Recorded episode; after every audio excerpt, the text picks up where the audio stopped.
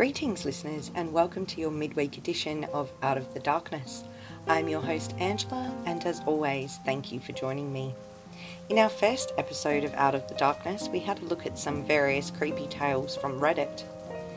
When you're a paranormal investigator, you do a fair amount of researching of weird, creepy stories, so I've got quite the stash. I thought I'd share some more with you today for this midweek edition. First, though, a huge thank you to our supporters. It's truly amazing and it makes our podcast and other work possible. A very special shout out to Alison, who's our first supporter on Buy Me a Coffee. BuyMeACoffee.com is a virtual tip jar. So thank you, Alison. We really appreciate it. And now, on with today's episode. Sit back, relax, and prepare to hear some creepy tales.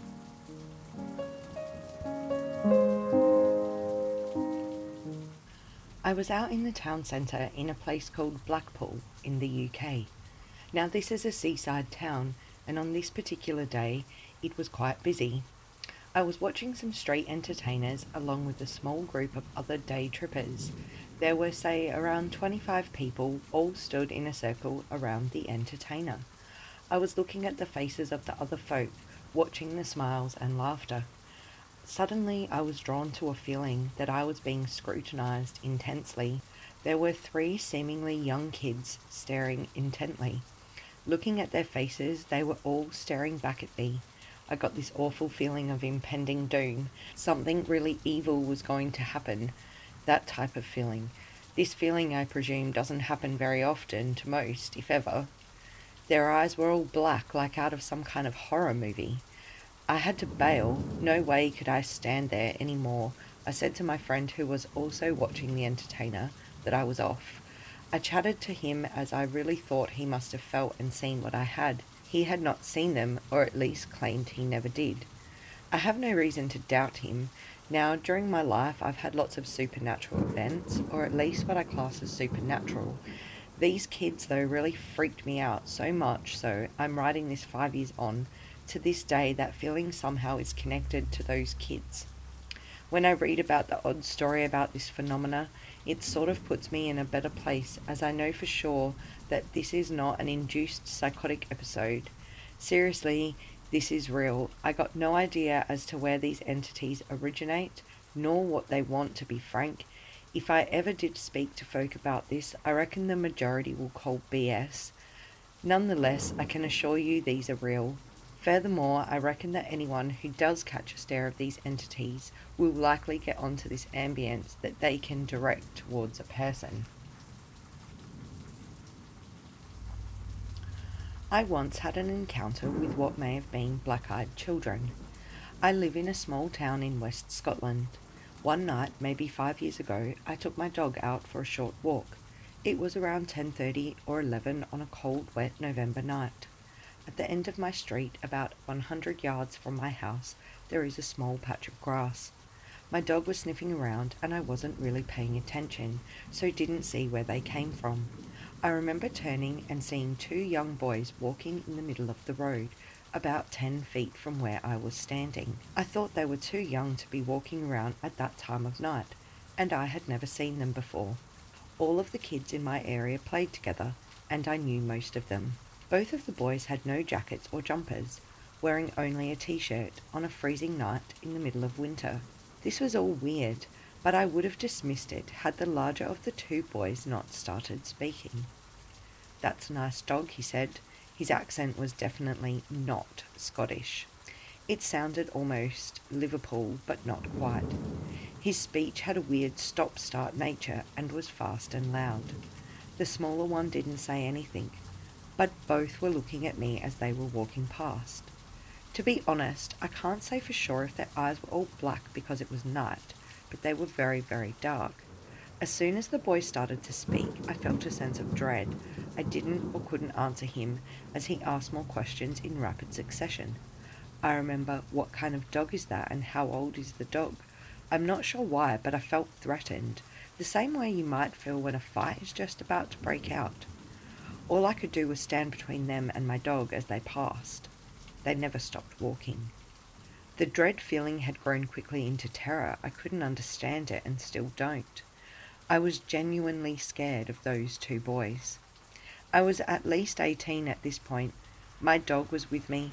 There was plenty of street lighting. We were surrounded by houses on all sides, with mine being only 100 yards away. But I couldn't even speak to them. There was something so very unnatural about the whole situation. My instincts told me not to engage with them. I watched them walk by and up the small hill going in the other direction from my street. After they were out of sight, I walked quickly back to the house with my dog at my side. You may be wondering if, I forgot to add the part where my dog started to growl at the spooky kids, but she took no notice of them at all. For my dog, who is a little terrier, this is actually even stranger. In her old age, she has calmed down, but at that point she would growl, bark, and leap towards anything living that caught her eye, especially other dogs and kids. The whole encounter lasted maybe one or two minutes, and the whole time she just sniffed around the grass. I don't know if this was a black eye children encounter or if I was just spooked by the weirdness of the situation, but I can honestly say I've never felt anything like that before. Something inside me told me that what I was seeing and hearing wasn't right, and there was something very wrong with those kids. A few months after the encounter, I'd largely forgotten about it, and I saw a YouTube video about the black eyed children, and I remember how freaked out I'd been that night. I'm not a big believer in the supernatural. I am sure that there are lots of things that we think are weird and creepy but have a perfectly normal explanation. However, I will never forget this experience. I thought about it tonight and decided to see if people were still talking about the black eyed children and wanted to share my experience. I just wanted to add that all of this really happened. I'm not claiming anything supernatural. I just want to make it clear this isn't a story. I really saw those two boys and they spoke to me. I still live at the same address and recognise most of the kids in the area, and I have never seen those boys again.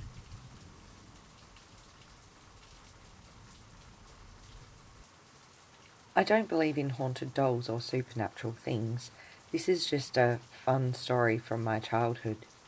All my life I had episodes of sleep paralysis, sleep talking, sleepwalking, and insomnia.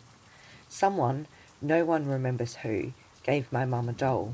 It was just a simple plastic baby doll, not even one of the creepy ones. It had this wool crocheted pajamas, hat, and socks.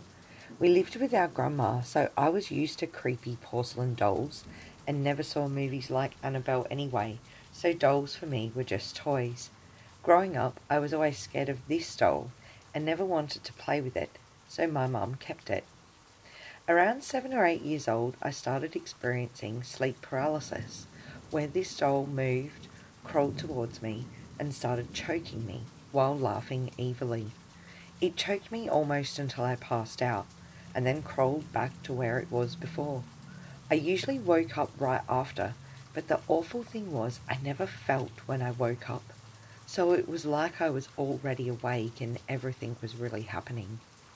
It felt so real and was so frequent, I started having trouble sleeping. Even if we moved the doll to another room, I experienced it open the door and choke me anyway, then crawl back to the other room and close the door. It went on until my mum just put the doll in a box, closed taped it, and hid it in the garage.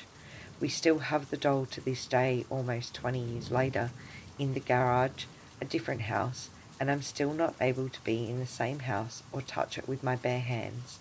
I never dreamt of it again though. A story from my work in a Western Australian mine. A few years ago, I was on night duty. I was due for a break so I exited my dozer and was walking to the light vehicle parked perhaps 30 metres away under the light. As I reached the light vehicle, I heard what sounded like a sharp whistle someone would use to get your attention. I turned to face the direction of the whistle and was met with a full face of road cone. I was working alone, with no chance it was a workmate, because the tip head I was at was a long way from any other workers and additionally located at the end of a road that has only one way in and one way out. There is no way I would not know if someone entered my area. Additionally, the road cone itself weighs at least a few kilos, and to throw one would require a maximum distance of about 10 metres max. I was like 30 metres away from my dozer, which was the direction the road cone came from, which was also fully illuminated. Hurt too, I had a split lip and bruising on my cheekbone.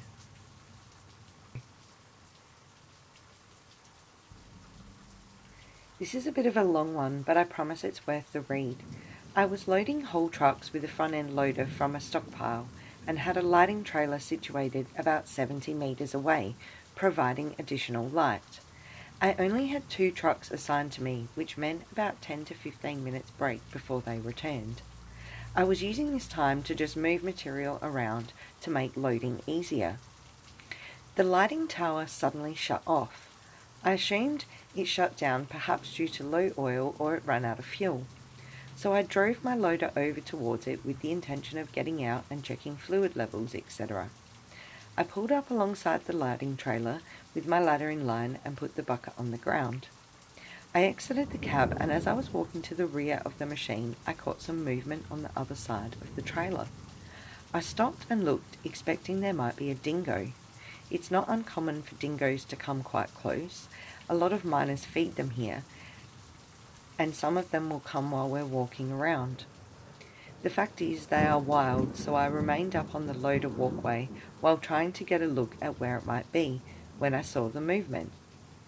Slowly, I came to realize that I could see something that was no dingo crouching behind the lighting trailer. It was what seemed to have two arms and legs, but was only about four foot tall and really, really black, like it absorbed the dark and as such was slightly darker than the darkness of the night. This thing kept doing that peek around the trailer, then any time I would shine my torch at it to get a better look, it would duck its head and hide, and was continuing to do this every 20 seconds or so. And man, did that thing stink. I remained trying to figure out what the hell this thing was, but I only had a side lead ladder light and some overspill light from the forward facing lights for help. So after a few minutes, I decided to get back in the loader and drive around the trailer to see what this was. I did not break my sight line as I returned to the cab, raised the ladder and bucket, and started to move forward. I proceeded just above idle and fully turned left, which would swing my loader around and end up pointing straight down the far side of the trailer where this thing was hiding. As my light started to swing around, all of a sudden this thing broke cover and just booked it out of there at incredible speed. There was about a hundred metres of open ground before there was a windrow of about three metres high and beyond that desert scrub. This thing covered that distance, negotiated the windrow, and booked it into the bush in probably about four seconds. Its path was directly across my front loader lights, so I got a pretty solid look at it but it was exactly as above in that it was like a solid shadow but a bit darker than the night time. What was particularly noteworthy was it moved from running on two legs to running on four. It was very weird to see something do that. Unknown to me at the time, but as I got back into the cab and was moving to get the lighting tower, the first trucker in my run had entered the stockpile and saw whatever it was bolting across the flat. We both have no idea what it was, and did not investigate the lighting trailer and just loaded the trucks in the dark for the rest of the shift. So, my mum told me of this time when she was about 15 or 16, and her and her friends at the time loved to try creepy stuff out to entertain themselves. One night, my mum and her friends played light as a feather, stiff as a board, with seven people. One person laid down while the other six sat around her with only two fingers of each person under the girl. One of the girls had to make up a story about how the girl lying down dies. They used past tense just in case, and then they had to chant a certain phrase. I think it was something like light as a feather, stiff as a board, while lifting the girl. My mum said it worked, and they lifted their friend at least five inches off the ground. It scared the girls shitless because the girl being lifted said it felt like she was paralysed and couldn't breathe. They all ended up freaked out and dropped her. After they played that, they decided it was a great idea to play with a homemade Ouija board. My mum refused to tell me what the board ended up saying, but she said as soon as the activity on the board started, the rocking chair in the living room would not stop rocking. She even went over and physically stopped it, and as soon as she let go, it started again. She told me she was so scared she ended up throwing the chair outside and smashing it. Quite a few years back, I had met one of my now really good friends on the internet. I am in Alabama and she is in Washington State. During some of the first few months of our friendship, we started discussing paranormal things and whether we believed in them or not. We were young teens, around 15 or so, if I remember correctly. Being that age, we hardly took anything seriously, so we brought up the topic of Robert the Doll, discussed his origins, and then started poking fun at him. We'd make remarks about it being comical seeing him run around through the windows if you were a neighbour, how scared we'd be even if he was locked in the attic. I believe that's where they said he was, put one time. It's been a really long time since I've researched him, but he was a fresh study on my mind at the time, and how his footsteps would have thrown us into sheer panic.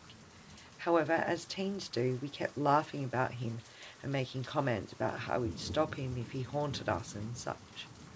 All of a sudden, my phone started messing up. We were texting all of this back and forth, and my screen started blanking out her texts. Right as I was typing my text to tell her I wasn't able to see her messages, a message from her actually came through saying that her phone was messing up. I cannot remember what her phone did, but I do know we were very frightened and immediately apologised to Robert. It honestly seems crazy, him being in Florida and us being in two completely different states. But to this day, and according to her, every six months when I bring it up again, I really feel like Robert didn't take too kindly to our teenage stupidity and interfered with our phones at the same time as a warning to stop. And we did. So I saw something not quite human. Although I wasn't alone, my high school friend saw it too. We were driving to my house along a dark road, high beams on. As we turned into the road and rolled along, I saw something crouched in the centre of the road. I thought it was a very large kangaroo. I said to my friend, Hey, look, it's a. and then froze as we ground to a halt, engine softly purring, about 10 to 15 feet away. My friend looked up and I watched the colour drain from her face, just like mine had already done.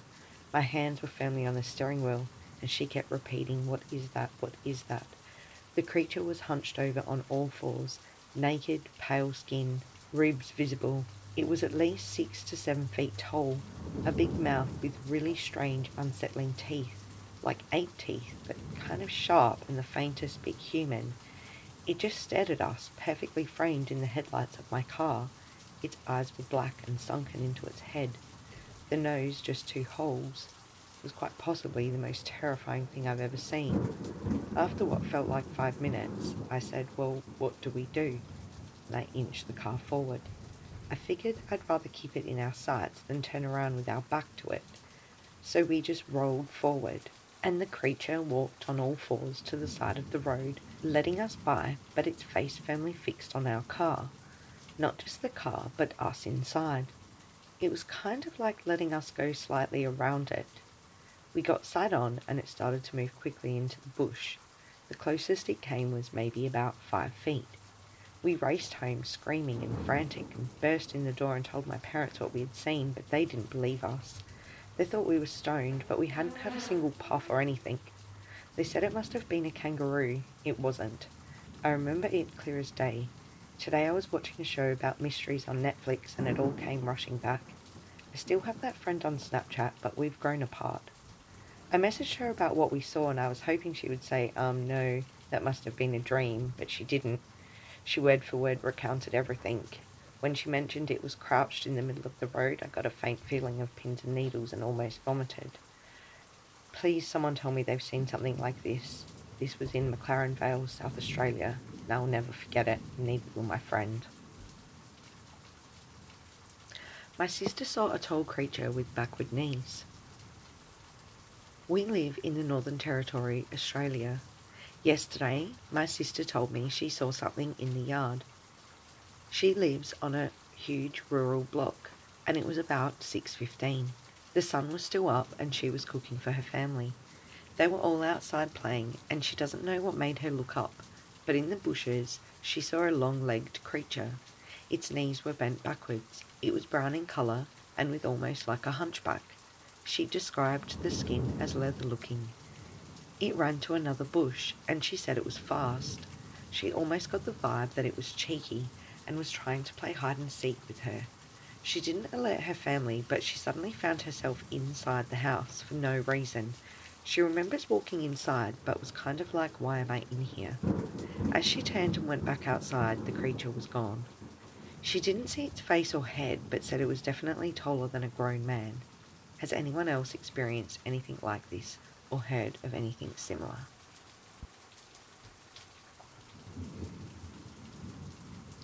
My best friend Meredith and I run a community theatre. This year I was appearing in a play alongside a man with whom I had never worked before. My character was a mystic, and because I was also costuming this production, I was on the hunt for interesting jewellery that I could wear on stage. Joshua mentioned an appropriate ring that he owned. It was perfect. I slipped it on my finger and had been wearing it for some time before he mentioned his history with it. It was a remnant from his days dabbling in the occult, and he admitted to using it ritualistically.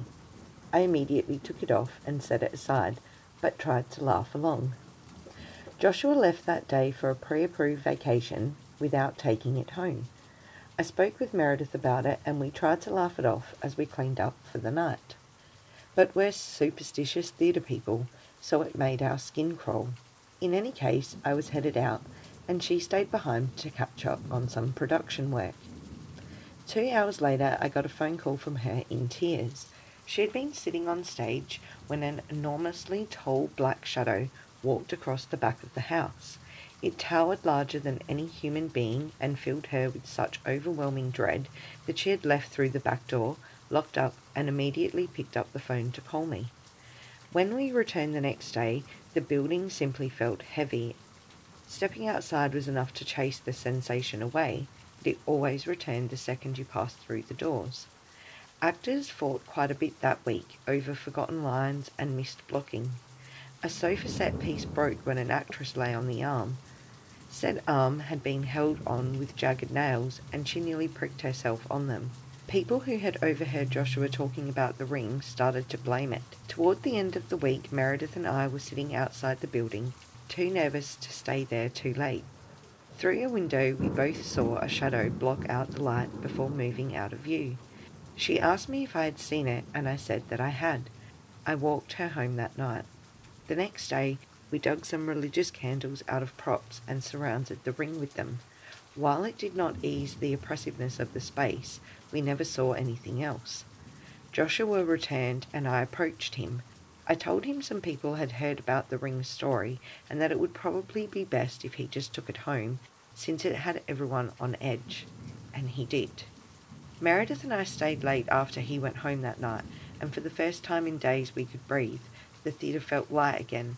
Nothing like this had happened since. Now I still look back on this week with a grain of salt. I wonder if knowing the ring story made us uneasy, and we all fed into our own mass hysteria and natural theatre stress until it bubbled out of control. I don't know, but next time someone offers to bring me jewellery, I'll be sure to ask them how they came to own it first.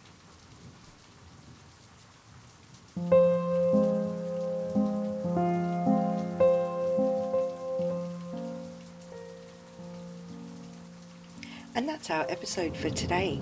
As always, the team at DNA Paranormal thanks you for joining us. If you would like to support our podcast, you can visit us at buymeacoffee.com or visit our store on Facebook at DNA Paranormal Service. All the links are below in the notes for this show. If you have a paranormal experience of your own that you would like to share with us for our listener story episodes, you can do so at dnaparanormalservice at gmail.com. Again, the contact links are in the notes for this show. Our next episode will be available on Saturday. It will be a full length edition and will feature an in depth look at haunted dolls. So stay tuned for that, where I'll talk about um, some famous dolls that are haunted And I'll also share with you our very own Violet, who currently resides in my closet. Uh, you can listen to us on Spotify as well as many other of your favourite podcast platforms. This podcast was made possible by Anchor FM, the platform designed to give you everything you need to make a podcast from your phone. As always, thanks for joining us, and until next time, stay safe.